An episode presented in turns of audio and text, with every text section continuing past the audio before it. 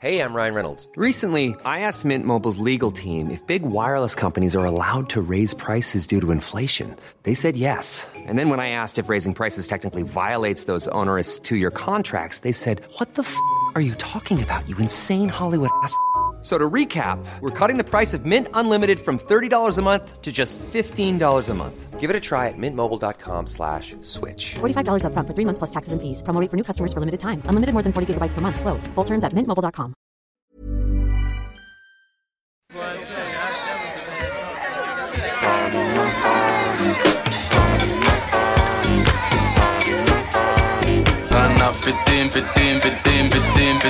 je fais. Le sens de la fête, un podcast de Christophe Paillet pour Nick, la radio.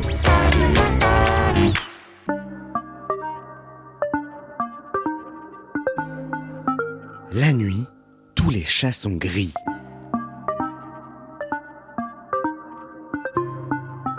A-t-on déjà énoncé une plus grosse bêtise? À la lumière du stroboscope, les chats deviennent roses, bleus, verts, violets, arc-en-ciel. La nuit est un nuancier infini, une galerie de portraits, de singularités, un monde où les costumes anthracites tombent et où les personnalités explosent. Si la fête est toujours l'expression d'une culture ou d'une époque, elle a aussi quelque chose de profondément universel. Partir à la recherche du sens de la fête, c'est se demander en chemin ce qui nous lie en tant qu'humains. Dans cette troisième saison du podcast Le sens de la fête, en collaboration avec Village Webs, on explore la teuf avec celles et ceux qui la font ou qui l'ont faite. C'était notre idée de base en fait. hein. C'était vraiment euh, genre, euh, moi je, je, voulais euh, qu'il y ait plus du tout de limites en fait. Et c'est pour ça qu'on a eu tant de problèmes aussi parce que des fois, tu vois, je disais euh, aux gens d'ouvrir les portes de sécurité, donc tout le monde rentrait. euh, vous êtes tous ceux qui n'avaient pas pu rentrer dans le concert, c'est arrivé ça une fois. On était où à, à Toulouse? Ils sont tous rentrés dans le bikini par les portes de sécu. Genre. euh, J'imagine des euh, centaines que de la personnes. en- apprécier. ah ouais, ouais, des pétages de plomb, des alarmes qui se déclenchent, euh, des, des concerts arrêtés. On en a eu énormément aussi euh, pendant le show. Euh, moi, j'ai slamé sur des canapés d'angle. Les loges se sont retrouvées euh, à slammer sur le public. Euh, on est arrivé en mobilette sur scène. Enfin, tu vois, c'était nos limites. Non, la fête, ce n'est pas que cotillon, paillettes et boules à facettes. Sa fête à elle, elle est dark, elle est intense, elle est sauvage. Rebecca Warrior est une icône de l'underground. Moitié de Sexy Sushi avec Mitch Silver, de Manfiltia avec Carla Palone et de Compromat avec Vitalik, elle a eu autant de projets que de choses à exprimer. La rage, l'humour, la nostalgie, le chagrin ou la quête de sens. Mais Rebecca Warrior est aussi une inconditionnelle de la nuit, de celles qui veulent la teuf pour l'éternité.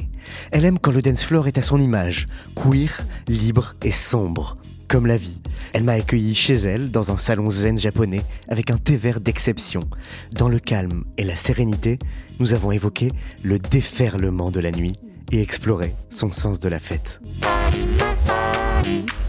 Rebecca Warrior, bonjour. Bonjour La dernière fois que tu as fait la fête, c'était quand? C'était il y a une heure, non?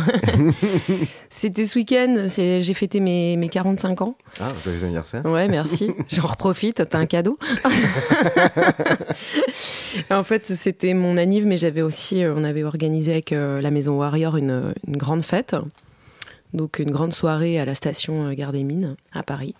Et euh, on avait invité tout le monde et bon, c'était un mix, euh, tu vois, une, soirée pour une soirée Warrior et puis une, soirée d'anniv pour les plus proches. C'était une bonne fête alors? C'était une méga bonne fête. Déjà, euh, la musique était, était folle, puisque j'avais fait mon petit marché. J'avais, euh, on avait invité euh, Julia Bondar, qui est une productrice ukrainienne qui, qui est maintenant qui habite à Barcelone et qui fait une musique ultra atmosphérique. Donc ça, c'était un peu le début de soirée avec euh, aussi Jimin, une, amie à moi euh, qui fait Selecta pour les soirées. Donc ça, c'était bien le, début, tu vois, ça a bien pris. Ça allait un, petit peu, on a commencé très comme un diesel, tu vois, assez doucement. Puis après, euh, moi j'ai joué, ça a commencé à, prendre des BPM. Et puis euh, une autre copine qui a un groupe qui s'appelle Minu Machine qui était là en DJ set. Donc là, beaucoup, beaucoup de frappe, hardcore et tout. Et après, on s'est pas arrêté, on a fait une after. Et après l'after, on est allé au bar. Ah oui, donc une, euh, une fête qui se prolonge et qui se prolonge jusqu'au lendemain. euh. Ouais, voilà, tu vois, à 9h, on est arrivé dans le quartier, là, on a commencé à boire des petits coups. euh, au bar où je vais boire des cafés habituellement, mais là, on était à la Suce tonique. Et puis ça s'est prolongé jusqu'au soir, jusqu'à ce que le bar ferme, en fait. Ah ouais, Mm. vous avez refait la fermeture. Ouais, Joli, c'est une belle façon de fêter ses 45 ans. ouais, 45, ouais. Ouais, ouais. Ça veut dire quoi euh, pour toi faire la fête Quand est-ce que tu considères que tu fais la fête? Est-ce que c'est quand il y a de la musique? Est-ce que c'est quand t'es avec des potes? Est-ce que c'est boire? Est-ce que qu'est-ce que c'est faire la fête? Pour moi, la fête, c'est surtout la musique et les amis. Donc, euh, beaucoup d'amour et euh, beaucoup de, de dance floor. Ça, ça c'est mes deux, euh, c'est les deux trucs les plus importants. J'ai du mal à faire la fête si on reste juste assis et qu'on picole. Ça m'intéresse pas. Pour moi, c'est lié à la danse et à la musique quand même. Et au partage. Donc, euh, si je suis avec euh, des bons amis et que tout le monde se tripote et se roule des pelles, c'est mieux. Toi, tu danses? Moi, je danse. J'arrête pas de danser. Ouais. C'est impossible pour moi de concevoir une soirée euh, si on, ouais, le cul assis sur ma chaise. Qu'est-ce qui te plaît euh, dans la danse? Qu'est-ce que tu ressens quand tu danses? Il y a euh, vraiment ce moment où tu pars et euh, où la fête devient un moment d'éternité. C'est-à-dire que tu rentres vraiment dans une sphère qui n'existe pas ailleurs, où tu te laisses vraiment aller et où euh, voilà, tout, tout s'ouvre. Et c'est ce que j'appelle moi les moments d'éternité, c'est que tu rentres là-dedans et puis si tu veux plus que ça s'arrête, t'es es transporté. quoi. Pour moi, c'est très proche des, des trans ou des, des fêtes rituelles euh, qui- existent depuis l'histoire de l'humanité. Et tu danses comment? Ah, je danse bien. non, alors, si tu demandes à ma meuf, elle dit que je danse vraiment mal, que euh, ça n'a aucun rapport avec la musique qui passe. Moi, je trouve ça très sensé, mais je pense que j'ai une danse un peu, un peu froide et germanique, tu sais, de, de blanc, quoi, vraiment euh, un peu 1, 2, 3, 4. Assez moche finalement, mais bon. Et à partir du moment où toi, t'es dans un moment de transe, finalement, est-ce qu'on peut mal danser, en fait, tu vois C'est ça, c'est ça. Bah, euh, visuellement, oui, pour ma meuf, ouais, quand elle me regarde, c'est c'est moche, mais... mais moi, ça fait l'effet c'est-à-dire que ça me transporte, ça me met en transe. C'est mon moyen de transport, donc euh, pour moi, ça marche.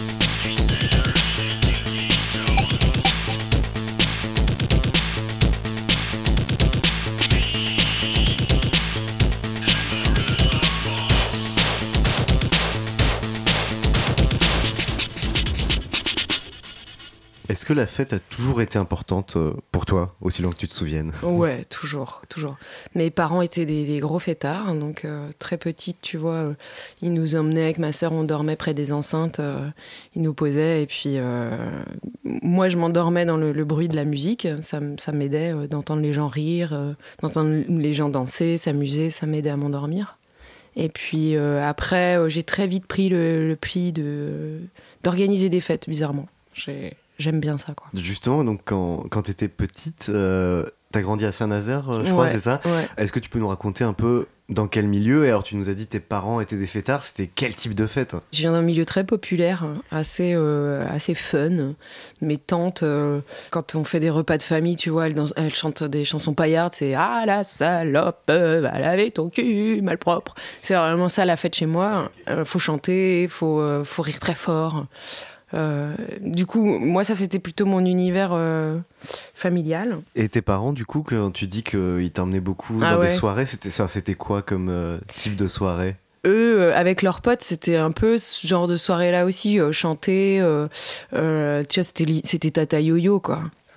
Donc c'était chez des amis de Ouais, tes parents, c'était ça bah, chez mes parents, hyper ouais. euh, souvent, tu vois, ça revenait euh, une fois par mois chez mes Ils parents. recevaient beaucoup, vous receviez beaucoup. On recevait, ils recevaient beaucoup et puis on allait beaucoup chez, chez les autres, mais c'est vrai qu'il y avait ce truc euh, aussi de jeu, quoi. Tu vois, je me rappelle de mon père qui faisait des paris super cons. Il, il pariait avec ses potes de manger des escargots vivants avec la coquille, quoi. Du coup, j'ai vraiment les, les- le souvenir de la fête qui est aussi un défi, quoi. Euh, Plus con, euh, des défis plus cons les Euh, uns que ouais. les autres. Re- repousser les limites. Repousser les limites, ouais. C'est quoi ton tout premier souvenir de fête? Ah bah du coup, c'est intramuros, tu vois. Je pense que ma mère, elle a continué à faire la fête quand elle était enceinte, donc... euh, Ah oui, ok. tu, tu veux dire quand t'étais le ventre de ta ouais, mère, quoi. voilà, ouais. Je sais pas si elle a vraiment arrêté, ouais. Toi, ensuite, euh, quand est-ce que tu commences à faire la fête euh, par toi-même? Euh, Ado, tu as dit que des soirées rapidement. Est-ce que déjà tu organises des booms quand t'es ado? Est-ce que tu comment tu fais la fête quand tu deviens un peu indépendante? C'est assez rigolo parce que j'ai très très vite eu le goût d'organiser les soirées. Donc j'avais une copine au collège, ma voisine, qui avait un grand garage. Donc euh, on s'était très vite dit ah bah il faut réunir tout le monde, euh, on met euh, des spots, j'emprunte les spots à bidule, t'empruntes la sono à truc et et on fait venir tout le monde et on fait payer un franc, tu vois, à l'entrée. euh, on met un physio à l'entrée du garage. ouais, c'était sérieux. Bah, c'était sérieux, ouais. J'ai tout de suite eu un truc vraiment genre, attention, c'est la fête, quoi. On va. euh, On n'est pas là pour rigoler, on, on- est là pour faire la fête. Mais il y avait un- un- vraiment quelque chose de où je voulais qu'elle soit réussie. Donc euh, pour moi, c'était important que ce soit professionnel. Parce que tu peux pas faire une fête moyenne, c'est trop décevant. Donc là, euh, tu vois, on avait mis la barre haute avec, euh, avec Tu- Sophie. tu dirais qu'il y a rien de pire qu'une fête moyenne, qu'une fête Ah putain. Oh, le nombre de, de fêtes moyennes qu'on s'est tapé tous. Hein. Après, euh, il y a des gens qui savent pas faire la fête. Qu'est-ce que tu veux que je te dise? Il y a des nuls. Mais ça, ça veut dire quoi, pas savoir faire la fête? Qu'est-ce qui, qu'est-ce Bah, qui prend pas? Quand t'as l'esprit de la fête, tu peux pas être moyen. Donc il faut aller dans les extrêmes. C'est forcément euh, total, radi- forcément, radical. c'est euh, forcément total et radical. Il faut se lâcher en fait. Il y a un lâcher prise euh, qui est obligatoire. Donc, euh, une- par exemple, il y a rien que je déteste plus que les dîners. Moi, je suis pas très, je suis pas du tout dîner. Je, je m'emmerde. Un apéro et un dîner, un apéro dînatoire. Oh my god, je fuis ça vraiment comme la peste parce que je sais que ça va être tiède. Ça va être, on va rigoler un peu, ça va pas dégénérer et on va pas mettre des, on va pas faire de queue le le. Tiens, je me souviens d'ailleurs de mon tourneur, il est très très esprit de la fête aussi, Laurent. Et euh, ça fait 20 ans qu'on bosse ensemble et il, il m'a même fait des queues le le des fois sur des DJ sets, tu vois, hyper sérieux, techno et tout. Et, et derrière, il passait avec tout un groupe de gens et il y avait une queue le le. Ça, je trouve ça fun. Ça, ça c'est extrême.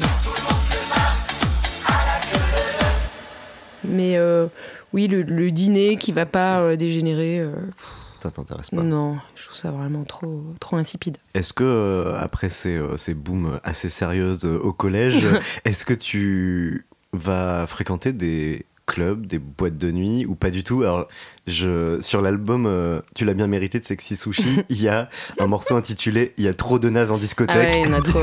Alors, du coup, trop, trop, la trop, de nazes en discothèque, y'a trop de nazes en discothèque, y'a trop de nazes en discothèque, y'a trop de nazes en discothèque. Bah, il faut dire qu'on n'était pas aidés parce que j'étais quand même à Saint-Nazaire, donc euh, et pas de club vraiment trop à la pointe. Hein. Salut, tu veux danser Eh, t'as pas envie de danser Donc très vite, moi, je suis allée euh, plutôt faire des rêves parties, faire euh, des fris. euh, C'était vraiment la période puisque je j'habitais au bord de la mer, donc il y avait beaucoup de fêtes dans les bois, à la plage. Ça, c'était très très fun. Et c'est vrai que la discothèque, les rares fois où je suis allée, c'était quand même vraiment craignos. Beaucoup de nazes, beaucoup de. Oh, c'était ça. pff, C'était des beaufs, quoi. Donc ça me convenait pas la musique, les gens, euh, c'était pas, c'était pas l'esprit. Beaucoup trop de nazes. Bah alors du coup, ces raves euh, à Saint-Nazaire, euh, tu nous racontes un peu c'est, comment tu tombes là-dedans? Ah C'est bah, quoi la première? C'est la suite logique. hein. Après, les- organiser une soirée avec les, à un franc dans le garage de la voisine. je sais pas, c'était très, euh, c'était très commun. Moi, je suis née euh, en 78, donc euh, je pense que je suis tombée pile au, bon moment. Il y avait beaucoup de fêtes organisées sauvages, comme je te dis, dans les bois, un peu partout. Donc, on avait des, on n'avait pas de téléphone portable, on avait des tatous. On peut passer l'été à chercher sa tribu.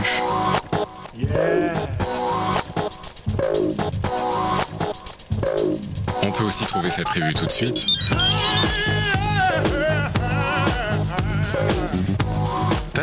Pendant les vacances, votre tribu garde le contact avec vous. À partir de 490 francs et sans abonnement.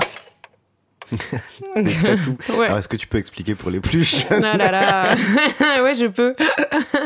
un tatou, c'était un beeper, comme euh, ont les infirmières, je pense, euh, qui permet de- d'envoyer un message très court ou alors juste de dire il faut rappeler tel numéro. On peut juste biper quoi. On peut juste biper. Alors après, quand tu as ton numéro qui s'affiche, tu vas téléphoner depuis une cabine téléphonique. Et là, tu appelles une infoline qui te dit la fête sera, je sais pas, euh, à Piriac, euh, dans un bled à côté. Et on te dit de rendez-vous à la station-service à telle heure. Et là, il y a une queue de un défilé de voitures qui euh, avec une personne qui sait où on va et puis tout le monde suit et on va dans un dans un lieu où on a ramené où les organes ont ramené des kilos de son euh, et puis il y a gavé de monde quoi. Et il faut euh, il faut essayer de fuir la police. Ils sont déjà des centaines à avoir trouvé le hangar. On a du mal à trouver, on a eu du mal à trouver. Non, non, Line, c'était on a fait. trouvé, on a trouvé. Parce qu'on avait l'adresse exacte, parce que sinon. euh, Heureusement que j'ai téléphoné avant. hein. C'est toujours galère comme ça pour trouver ou pas? Non, Il y a des jeux de pistes et tout. non, non, non, ça dépend, c'est mais c'est de plus en plus galère pour pas qu'il y ait trop de. euh, D'embrouilles sur les, dans les rêves. Avec, euh, ouais, parce que bon, euh, en général, les. Comment dire, les forces de l'ordre, ils aiment pas trop ça, quoi. Ces teufs, elles se faisaient pas mal euh, autour de Saint-Nazaire dans des blocos. Ouais, à fond. Ouais. Ouais, ouais. Bah, il y a beaucoup. euh, c'est une zone, euh, Saint-Nazaire, qui a été hyper bombardée. Puis, tu vois, c'était des, des blocos. Il y en a sur toute la côte, en fait. C'était pour surveiller la côte.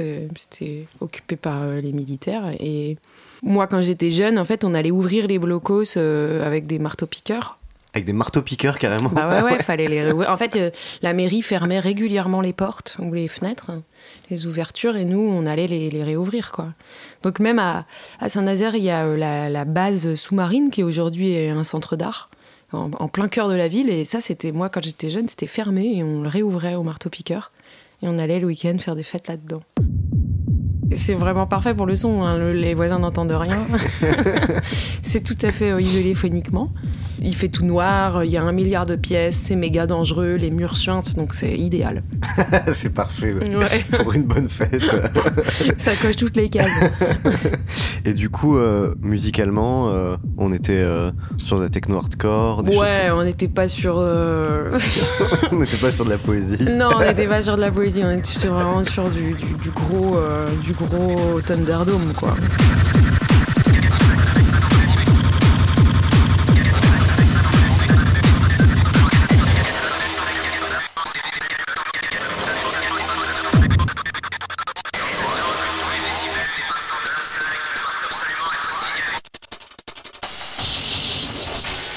Bah, Il y avait beaucoup. euh, moi, j'étais quand même à beaucoup de fêtes avec euh, Manuel Malin à cette époque. Donc, euh, oui, plutôt hard, hard techno. C'est dans ces soirées, dans ces rêves que tu as découvert euh, ces musiques électroniques hardcore ou déjà, euh, par exemple, dans ton garage, qu'est-ce que tu passais dans tes soirées? C'était du gros gabber au collège Je me, ou- me souviens pas, mais oui, je crois. Je, je crois que je connaissais déjà parce que j'avais les compiles. Je me réveillais avec Thunderdome, moi. C'était mon réveil. Il y avait tout un système qui déclenche. Le réveil déclenchait mon, mon CD euh, player, tu vois. Ah ouais, genre avec euh, genre euh, des sais- dominos qui tombent pas, et qui poussent non, un crayon. Ça et- devait exister déjà parce que je, me je pouvais choisir ma musique. Ok. Ouais. Et donc je- toi, euh, au réveil, euh, Bah moi j'avais j'aimais bien me réveiller avec euh, cette compile de Thunderdome et un track que je joue encore qui s'appelle Es como la cocaïna? Je savais pas du tout ce que c'était que la cocaïne. Mais bon. Cocaïna.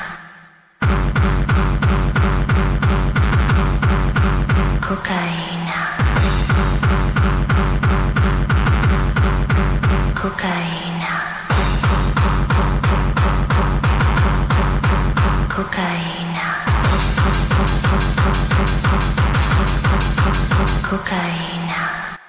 Je sais pas comment ça a atterri dans mes oreilles, c'est Ouais, merdier comment là. tu comment t'es tombé sur ces musiques euh, J'ai euh, vu dans, dans une, inter- une autre interview que t'as faite que, que t'as vu avant des groupes de métal. Est-ce que c'est Ouais. via le métal et le punk que t'es arrivé dans les musiques électroniques euh, hardcore un peu extrêmes ou euh? Je sais pas du tout, je pense que c'était inhérent à la ville, à l'ambiance, euh, que les plus grands écoutaient ça, je suppose. Hmm. Moi j'ai commencé ouais, plus par le métal. euh, euh, ça s'appelait métal mélodique. Donc, Ton euh, groupe euh, Avec des. Non, mais les, les- tu vois Ah ce oui, oui, oui, le style, genre. le genre Ok. avec des guitares, ça s'appelait métal. euh, Ouais, ouais. Mais il y avait du hardcore métal euh, techno aussi. Et Ouais. je sais pas comment je suis passée de l'un à l'autre. Aucune idée. Je pense, moi, je, je mets ça sur le compte de, de la ville. qui Ouais. était porteuse de, cette, euh, de ce Saint-Nazaire, flow-là. euh, ouais. ville hardcore, quoi. Ouais, comme quand t'étais à Manchester, tu vois, t'é- t'écoutais Ouais, la peut-être le, cold. le passé in- industriel, euh, justement la présence des blocos, le côté. euh, Puis tout le monde écoutait ça en vrai. C'était- c'était classique shit, tu vois. Et dans le métal, on faisait la teuf, où il y avait des teufs euh, métal. Euh, non, c'est pour ça que j'ai vite quitté le, le bordel. C'est- Pas assez festif. C'était pas assez festif. Je crois que quelque part c'était trop euh, hétéronormé. Je me suis vite fait chier là-dedans. euh. Avec le recul, hein, je me dis ça. Ouais. Sur le coup, je, je sais pas ce qui m'a fait switcher. Je, je- je- Tu t'y retrouvais pas, quoi. Ouais, je m'y retrouvais pas. C'est vrai que c'était moins festif, c'était plus. euh, il y avait beaucoup, alors ça, ça m'énervait. Il y avait beaucoup les straight edge. Ouais, tu sais, ils buvaient pas, ils baisaient pas, ils faisaient rien et tout. Ils faisaient juste du hardcore. Ouais, ça c'est dans le punk hardcore, les Ouais, voilà. ouais. Je pense que ça m'a fait un peu fuir ça. Non, merci. Genre, wow, c'est vachement strict. ça va pas me suffire. Après, euh, je crois que t'es arrivé à Nantes euh, pour faire les beaux-arts. Est-ce que ça faisait la teuf aux beaux-arts? Parce que, alors moi, perso, j'ai pas fait les beaux-arts, mais je me souviens, en tant qu'étudiant à Bordeaux, des soirées mythiques au Café Pompier, qui Mhm. était le bar des étudiants des beaux-arts, le bar associatif, tu vois. Et ça guinchait? Ah bah ça guinchait sérieusement. ouais. Est-ce que toi, au Beaux-Arts de Nantes, euh, c'était pareil? Alors, bizarrement, ma période euh, aux Beaux-Arts, ça a été ma période où je me suis vraiment plongée dans les études et où j'ai très peu fait la fête. Je sais que c'est, suspect, mais euh, c'était un moment où j'étais vraiment euh, intéressée par euh, faire ma musique, la poésie, la poésie sonore. C'est le moment où je suis devenue un peu une intello. Donc je sortais plus trop. Et j'ai repris après quand je suis partie euh, vivre à Manchester et euh, j'ai, euh, je me suis remis dans la fête et la musique. Mais peut-être aussi euh, que Nantes m'inspirait pas euh, spécialement la fête. Allez, bim. Allez, bim, dans ta gueule. hein. Pour tous les gens qui disent que je suis nantaise. Rien à voir. non, mais c'est, si tu veux, c'était une période de, de construction plus euh, où j'intellectualisais, euh, j'ai beaucoup intellectualisé la musique, mon travail, etc. Donc c'était, ça a été hyper euh, bénéfique pour moi. Et... Hmm. Bah, c'est à ce moment-là que tu fondes Sexy Sushi avec Mitch, ouais, plus ou moins, ouais, je ouais, crois. hein. juste après, ouais. Juste après, Ouais. J'ai eu besoin de cette phase un peu euh, de remise en question, remise à plat, et voilà, pour reprendre mieux la fête ensuite.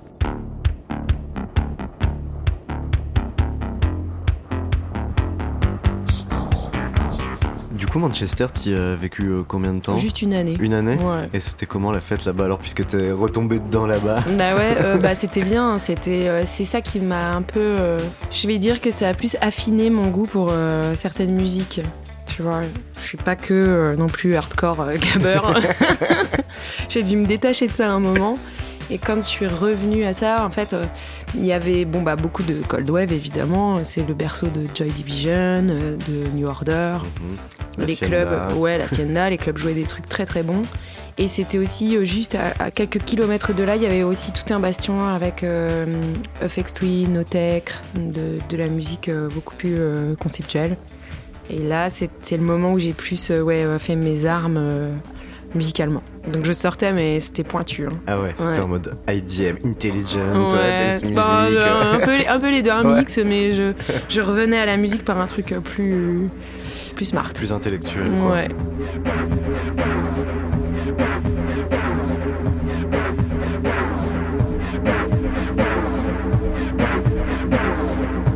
Est-ce que, euh, d'une certaine manière, la fête peut être euh, quelque chose euh, d'intellectuel, tu vois, de, une nourriture spirituelle aussi Bah totalement, ouais. C'est là où j'ai fait mon mix des, des- des deux, de mes origines, et puis de, euh, de savoir euh, euh, mixer ça avec de la bonne musique, avec un art de vivre, avec... je pense que c'est ouais, à ce moment-là que j'ai- fait le, le melting pot, qui n'a plus bougé après. Ah ouais.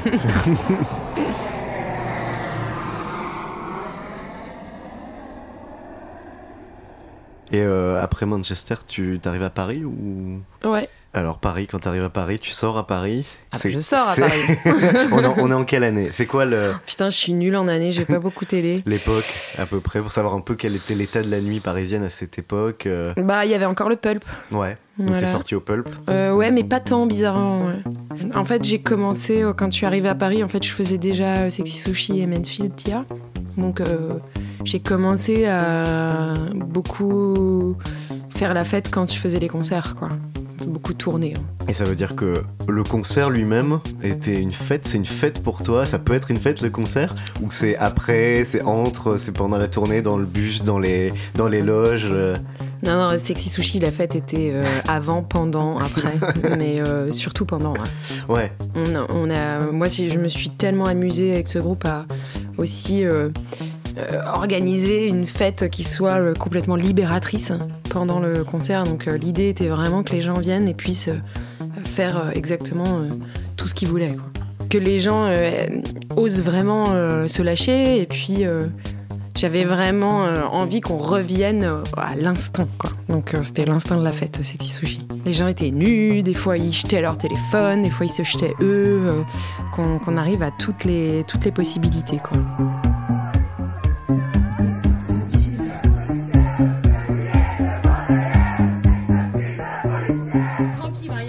Hein. Par contre, je ne mets pas à poil là,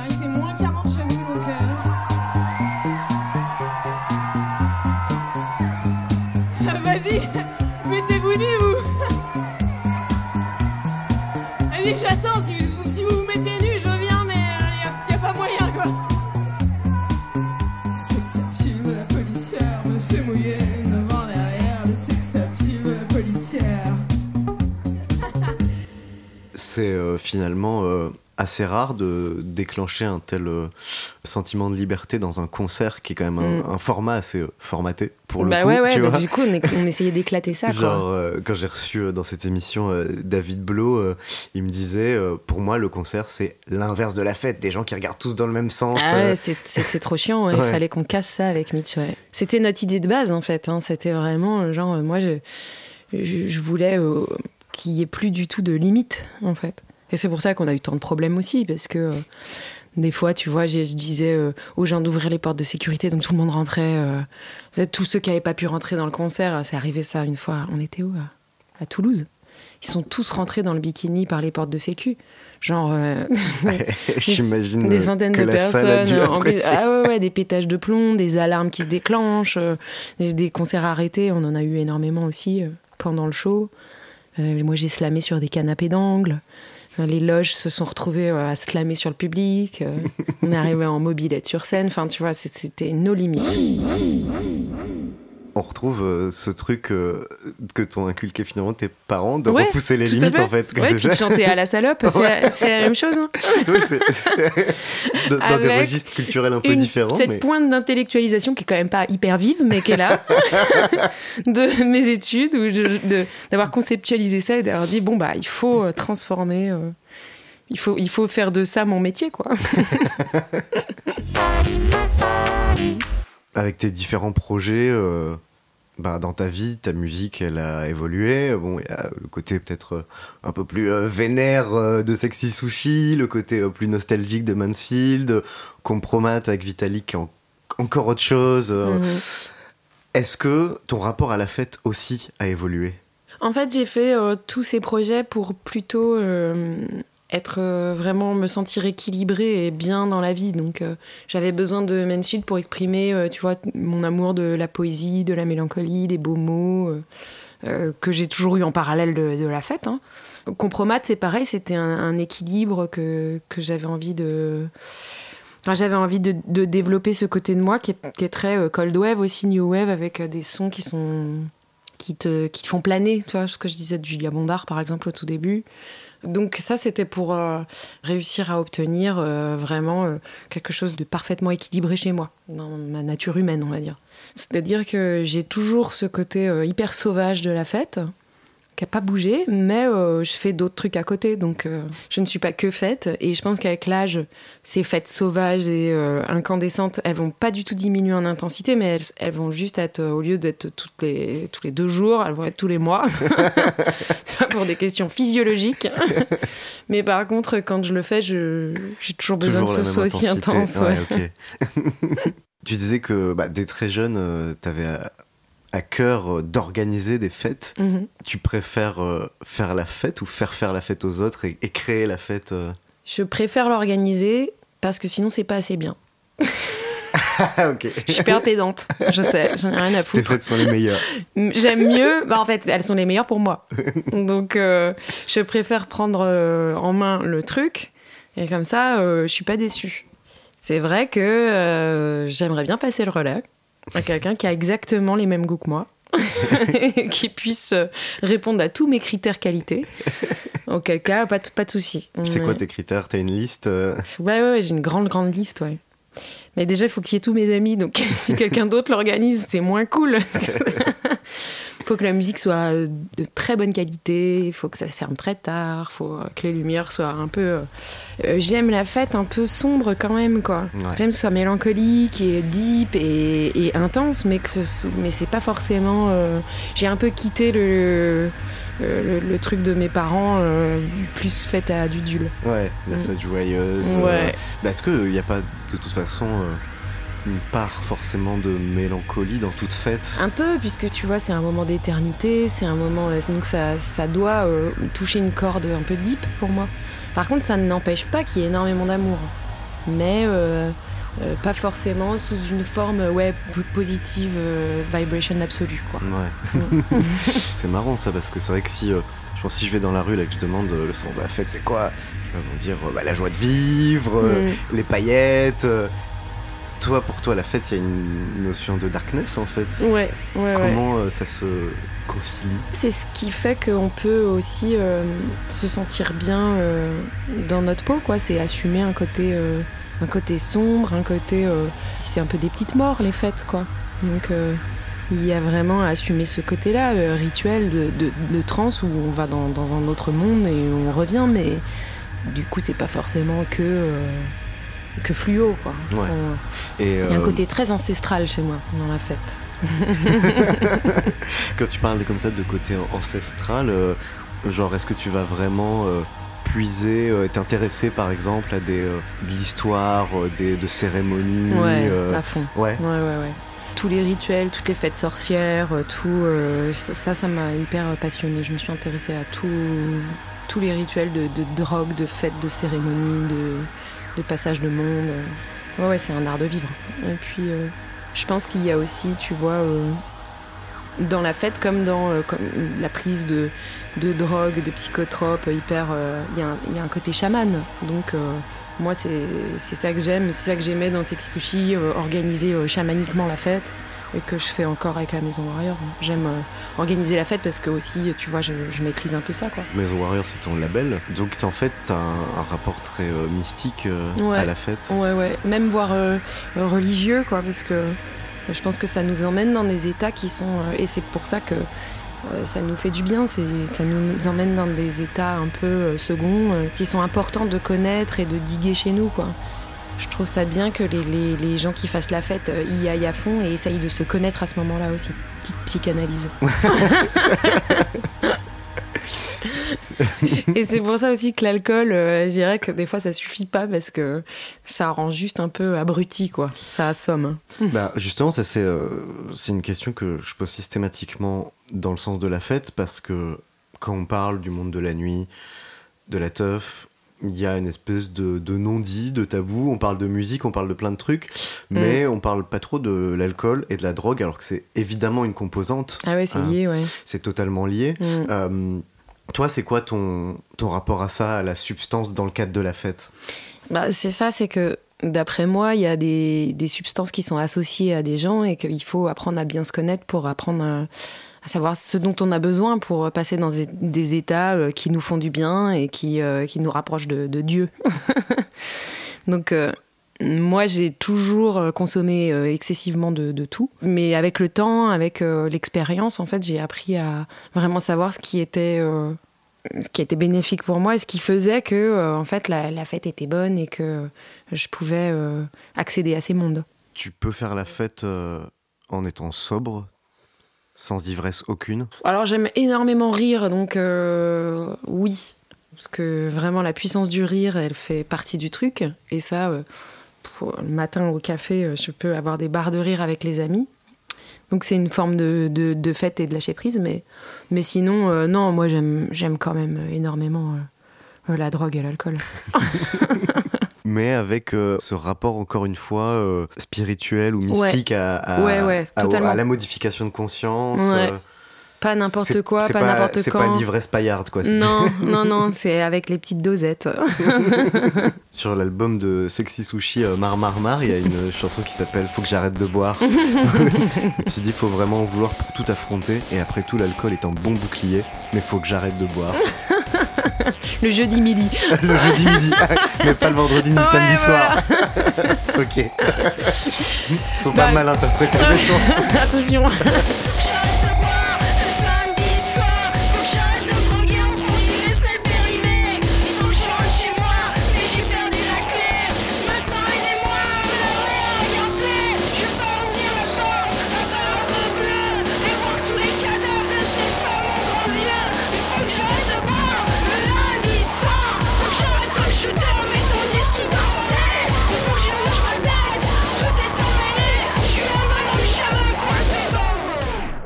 Ouais, c'est, c'est, faut que j'arrête de boire euh, tout le temps. Mm. Cette chanson, elle, elle dit un peu ça. On peut se perdre dans la fête? Ouais, bien sûr, c'est pour ça que je dis qu'il faut que ce soit professionnel. Il y a l'art et la manière.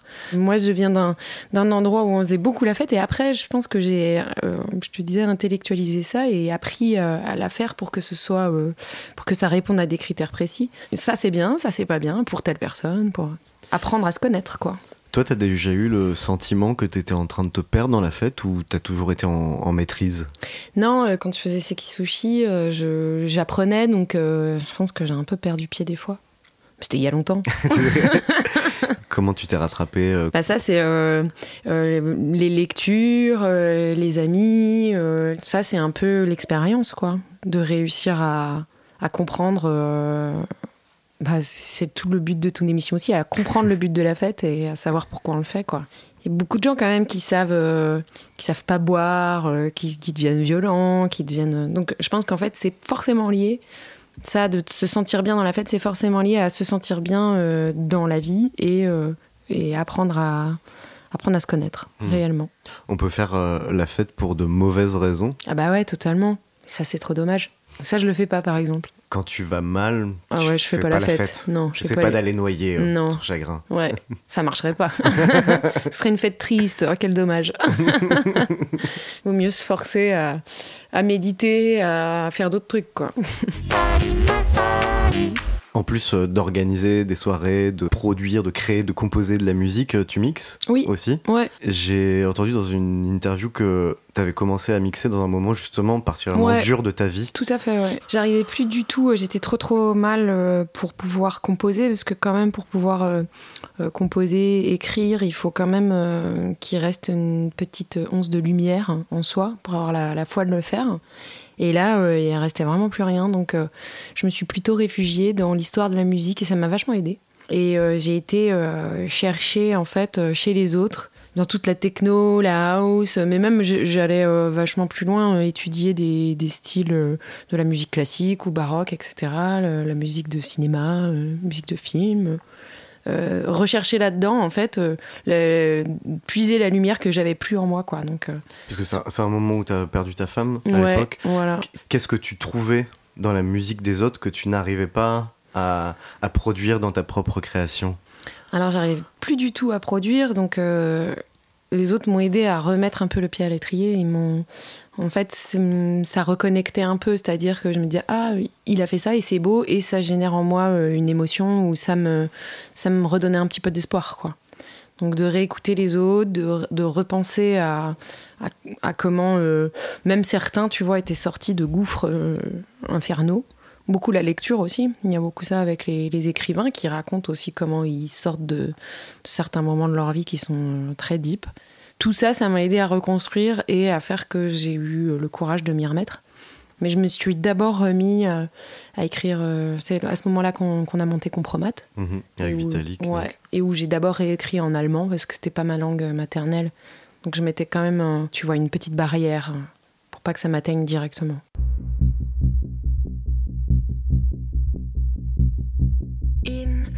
Meine Träume nimmt meine Seele die Gestalt eines graues Himmel an und mein Gesang verlichte sich in der offenen See.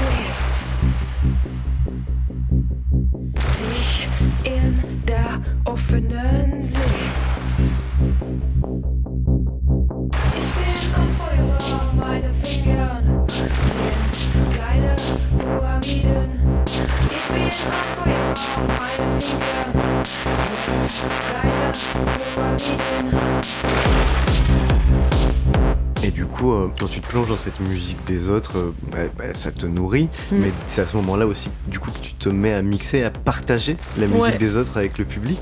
C'est quoi le déclic euh, Pourquoi euh, partager finalement au travers de DJ sets Ça a été hyper salvateur hein, de, jouer les autres et de reconnecter avec, euh, les, avec mes confrères et mes consoeurs. hein. Je pense que les DJ sets et les DJ en fait, euh, parce qu'on demande souvent aux DJ d'être producteurs, moi je, tu vois, je, je trouve que c'est un peu con parce que le, DJ a vraiment un statut hyper important de, ça, de vecteur entre le compositeur et le public.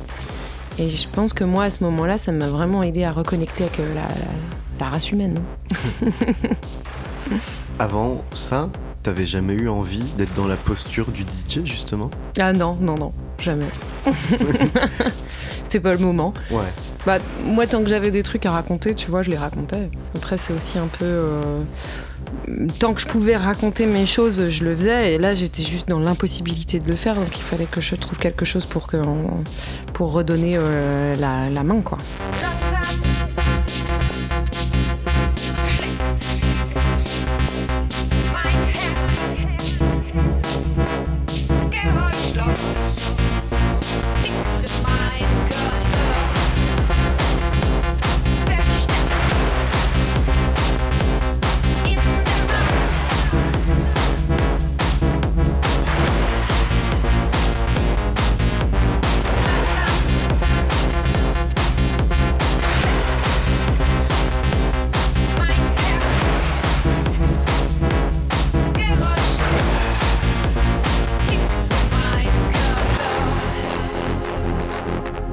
Avec euh, Vitalik, justement, avec Compromat, votre premier euh, concert, votre premier live, je crois que tu le fais euh, au Péripat. Mhm. La Péripat, c'était une soirée qui a eu lieu pendant quelques années à Paris, à Porte de la Villette, sous le périph. Ouais. Tu peux nous parler de cet endroit? Bah tu vois, tu, tu me parlais des clubs, j'ai jamais été très club. Moi, c'est vraiment ça qui me. J'ai toujours été dans ce genre de, de lieu, le péripathe. Après, il y avait eu Champ Libre. Moi, j'aime les endroits de fête qui sont un peu quand même euh, illégaux, illicites. J'aime ces endroits où euh, il n'y a plus du tout de. On parlait des limites, des barrières. Là, le, la- péripathe, c'était vraiment euh, sous un pylône de. Enfin, dans un pylône d'EDF. Euh, totalement un lieu totalement abandonné qui avait été réexploité avec euh, beaucoup de sons, etc. Et évidemment, euh, pas du tout euh, de trucs de sécurité, euh, pas du tout de... Euh, comment ça s'appelle ça Quand il y a des limites au son, ça, ça m'insupporte aussi. Ah oui, de, de Ouais. l'imitateur. Ouais, de euh. l'imitateur, ça me pète la tête. Genre, euh, on peut, quand on peut s'entendre parler, euh, la fête est pas, euh, est pas ouf, quoi, quand même. Faut pas s'entendre parler. Et puis, effectivement, c'était quand même vraiment trash, quoi, tu vois. Il y avait, il y avait des backrooms, mais qui étaient pas vraiment des Ah, backrooms. c'était- C'était peu caché quand même C'était très peu caché, quoi. C'était sur le dance floor, la Du backroom. coup, la backroom était sur le dance floor. Et ça, pour moi, c'est vraiment, c'est, génial, quoi. Mm. Il y avait des, des gens qui venaient danser, faire leur soirée, qui étaient en fauteuil roulant. Il y avait, euh, enfin, tu vois, c'était un espace complètement incompréhensible. Et ça, euh, j'adorais. J'y ai passé énormément de temps. Et euh, quand on a fait le premier euh, concert de Compromat, j'ai demandé euh, à mes copains qui tenaient le péripat de le faire là-bas. C'était un, un endroit et des soirées qui étaient vachement queer aussi. Total, Ouais. ouais, ouais.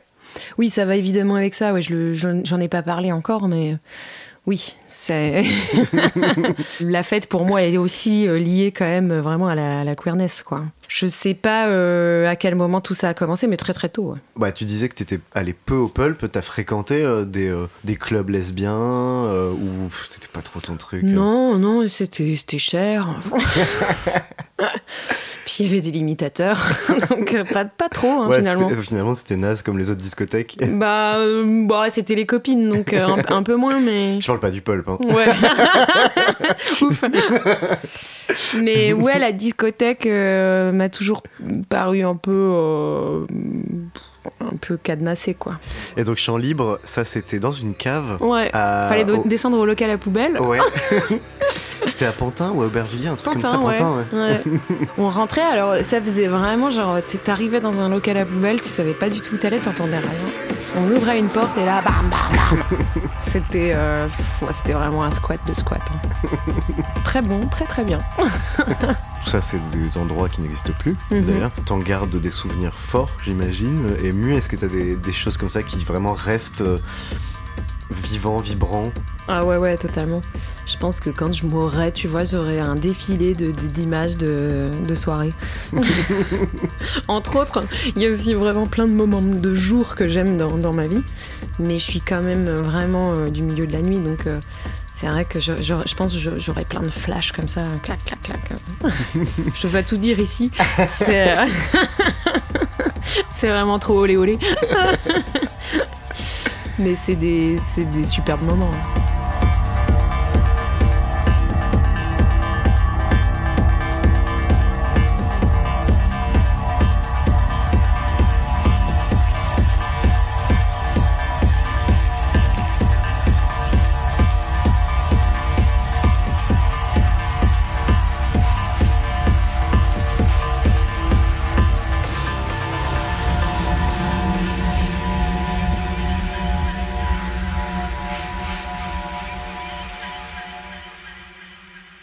Que tu t'es lié d'amitié en soirée, en teuf Ouais, bien sûr. Bah, je pense que dans le milieu euh, queer et dans le milieu de la nuit, en fait, on a euh, les amis du jour et les amis de la nuit. Par exemple, pendant le confinement, il y a un, un des trucs qui m'a le plus manqué, c'est mes amis de la nuit, parce que j'ai pas forcément leur numéro de téléphone, j'ai pas forcément, euh, tu vois, on va pas s'appeler pour aller boire des cafés. C'est, mais je les retrouve systématiquement. Je les retrouve. euh, je sais que si je sors, je vais voir un tel et bidule à la soirée.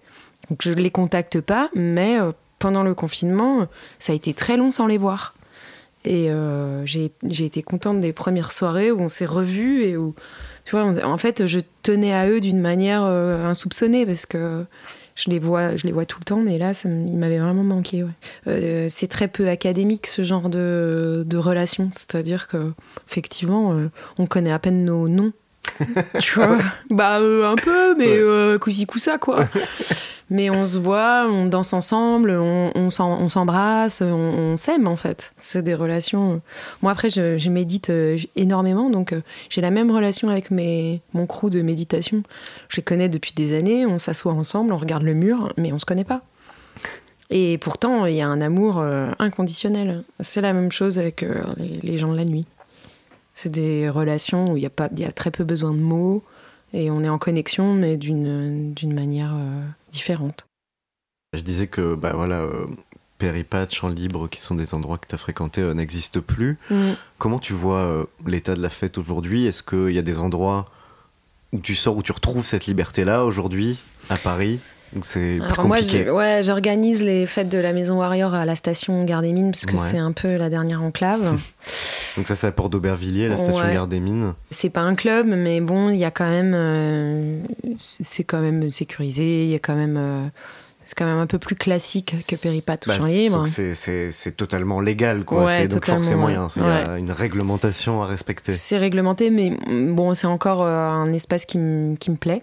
C'est vrai que ça commence à se réduire à peau de chagrin. Là, je commence à, m'inquiéter. Après, il y a toujours eu des moments euh, qui étaient un peu plus euh, difficiles. Et puis, euh, il y a, tu vois, sans arrêt des collectifs qui reviennent et qui recréent des trucs. Donc, euh, j'ai confiance quand même. C'est un peu le moment là. il, faut, il faut- il faut se bouger, là. Là, faut, là, faut y aller, là. on va rappeler Anne-Claire, on va rappeler Possession. non, mais c'était. bon, Il y, a beau- il y a beaucoup de monde qui a décrié Possession à un moment, mais c'était quand même un, un super, euh, un super move. Mm, donc, Euh, le Possession, c'est les soirées en warehouse. Ouais. Ça a été un, un- un gros mouvement, euh, ce truc des Ouais. warehouses en banlieue parisienne, euh, qui sont devenus des trucs énormes et qui, sont, qui ont été décriés pour être devenus des trucs peut-être un peu commerciaux. Oui, voilà, ouais. Mais le, le de move de base, euh, il, est, il est génial. Mm. Moi, je me rappelle, euh, sortie de confinement, euh, Anne-Claire qui me dit Oui, tu veux venir jouer C'est genre, il n'y avait pas eu de fête de- pendant des plombes. Et elle a trouvé un parking, elle a mis 5000 personnes là-dedans, il y avait des kilos de son, et elle a dit à la police Oui, c'est un tournage de film. Ça génial. Et la police est arrivée. Vous avez l'autorisation de tourner Oui, c'est une fausse fête. hein. Tout le monde est, euh, tout le monde est comédien là-dedans. Genre 5000 personnes. Oui, je suis comédien. je trouve ça assez drôle et je trouvais, euh, je trouve que c'est important de, de continuer ça, quoi. Toi, du coup, tu organises toujours des soirées, donc tu le disais à la station, avec ton label, Mhm. les, soirées euh, Warrior à mort à mort. Ouais. C'est quoi ces soirées? Raconte-nous un peu. euh, pourquoi à mort à mort déjà? Donc, à mort, l'amour. L'amour, euh, et l'amour à à mort, euh, hein. la Ouais. death. Et puis Warrior, parce qu'on est aussi un petit peu. j'ai- J'aime que les gens soient un petit peu euh, des guerriers dans ce crew, quoi. Bon, on se bat pour, euh, pour ça, quoi, pour, euh, pour continuer à faire des fêtes d'amour à mort. hein. Euh, donc moi j'ai eu envie de faire ça parce que je te- t'expliquais quoi pour euh, d'abord pour euh, pour ma gueule pour mon plaisir personnel. Et puis je me rends compte que c'est quand même très important pour moi le, milieu de la nuit. Là on, organise une fête pour la, la Pride à Lyon avec un autre collectif de, de meufs très engagées qui s'appelle No Gender et euh, qui organise plus des soirées euh, donjons, domina, dominé. Bon là, j'y connais rien du tout, mais j'ai déjà joué pour elle, c'était vraiment très très fun. Et euh, ça fait partie du même délire, tu vois, de, de, faire de, de la fête quelque chose d'extrême et, et de beau. Là, on, essaye d'organiser une grosse, grosse fête. Alors, ce sera plus euh, pareil, euh, warehouse, euh, 5000 personnes après la Pride. Ça, euh, je, je renoue avec euh, mes, mes origines. Enfin bon, j'ai jamais dénoué.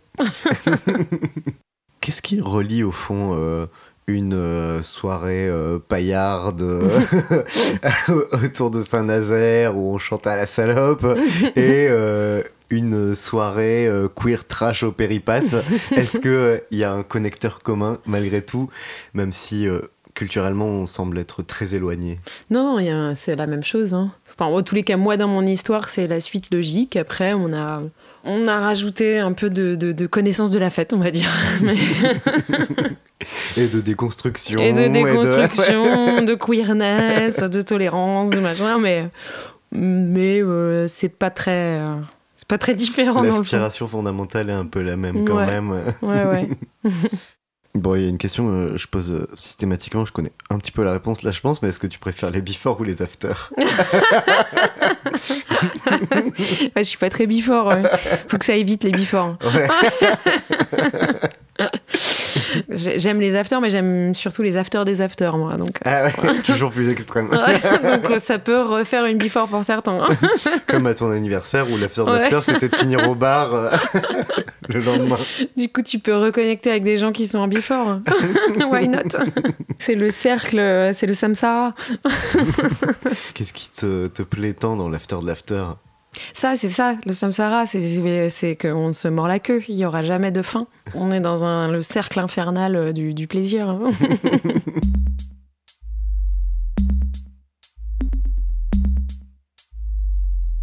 Qu'est-ce qui peut tuer la fête? La politique.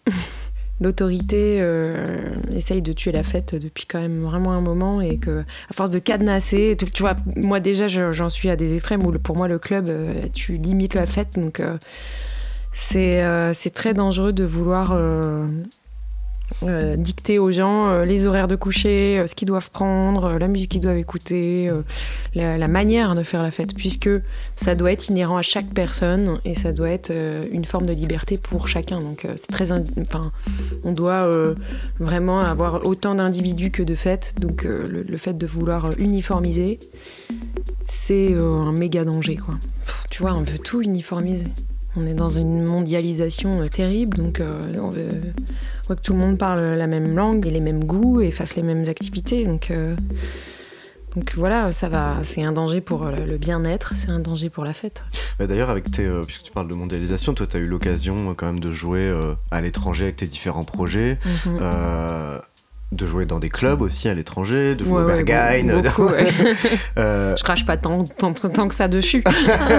non, non, mais est-ce que euh, du coup, t'as- tu, tu perçois justement une, une façon, une singularité à chaque fois de faire la fête, dans le rapport à la fête, quand t'es à l'étranger?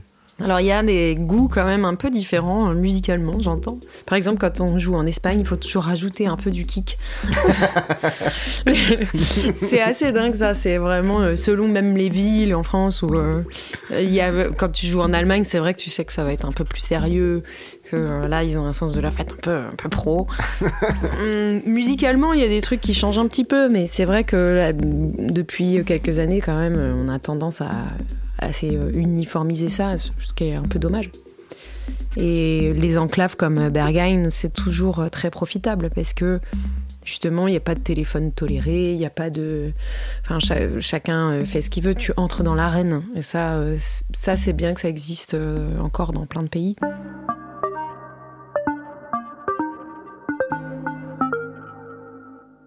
Qu'est-ce que c'est pour toi au final, si tu devais le résumer, que le sens de la fête, sa raison d'être fondamentale d'un point de vue personnel, intime?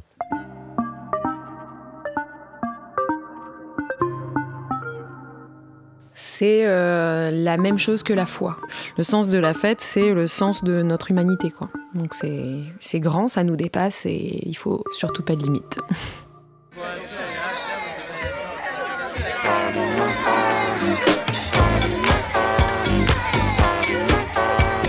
Le sens de la fête est un podcast de Nick la Radio, écrit et animé par Christophe Paillet. Réalisation Malo Williams.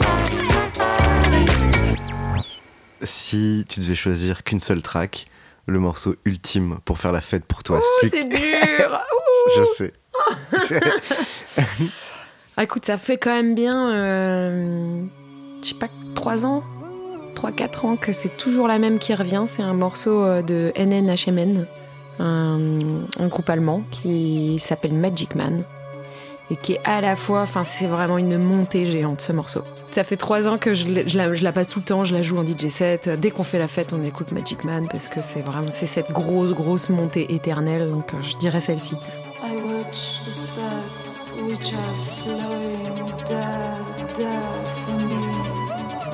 The sign of down in us is overwhelming feel it, I breathe it, unbelievable. I feel it, I breathe it,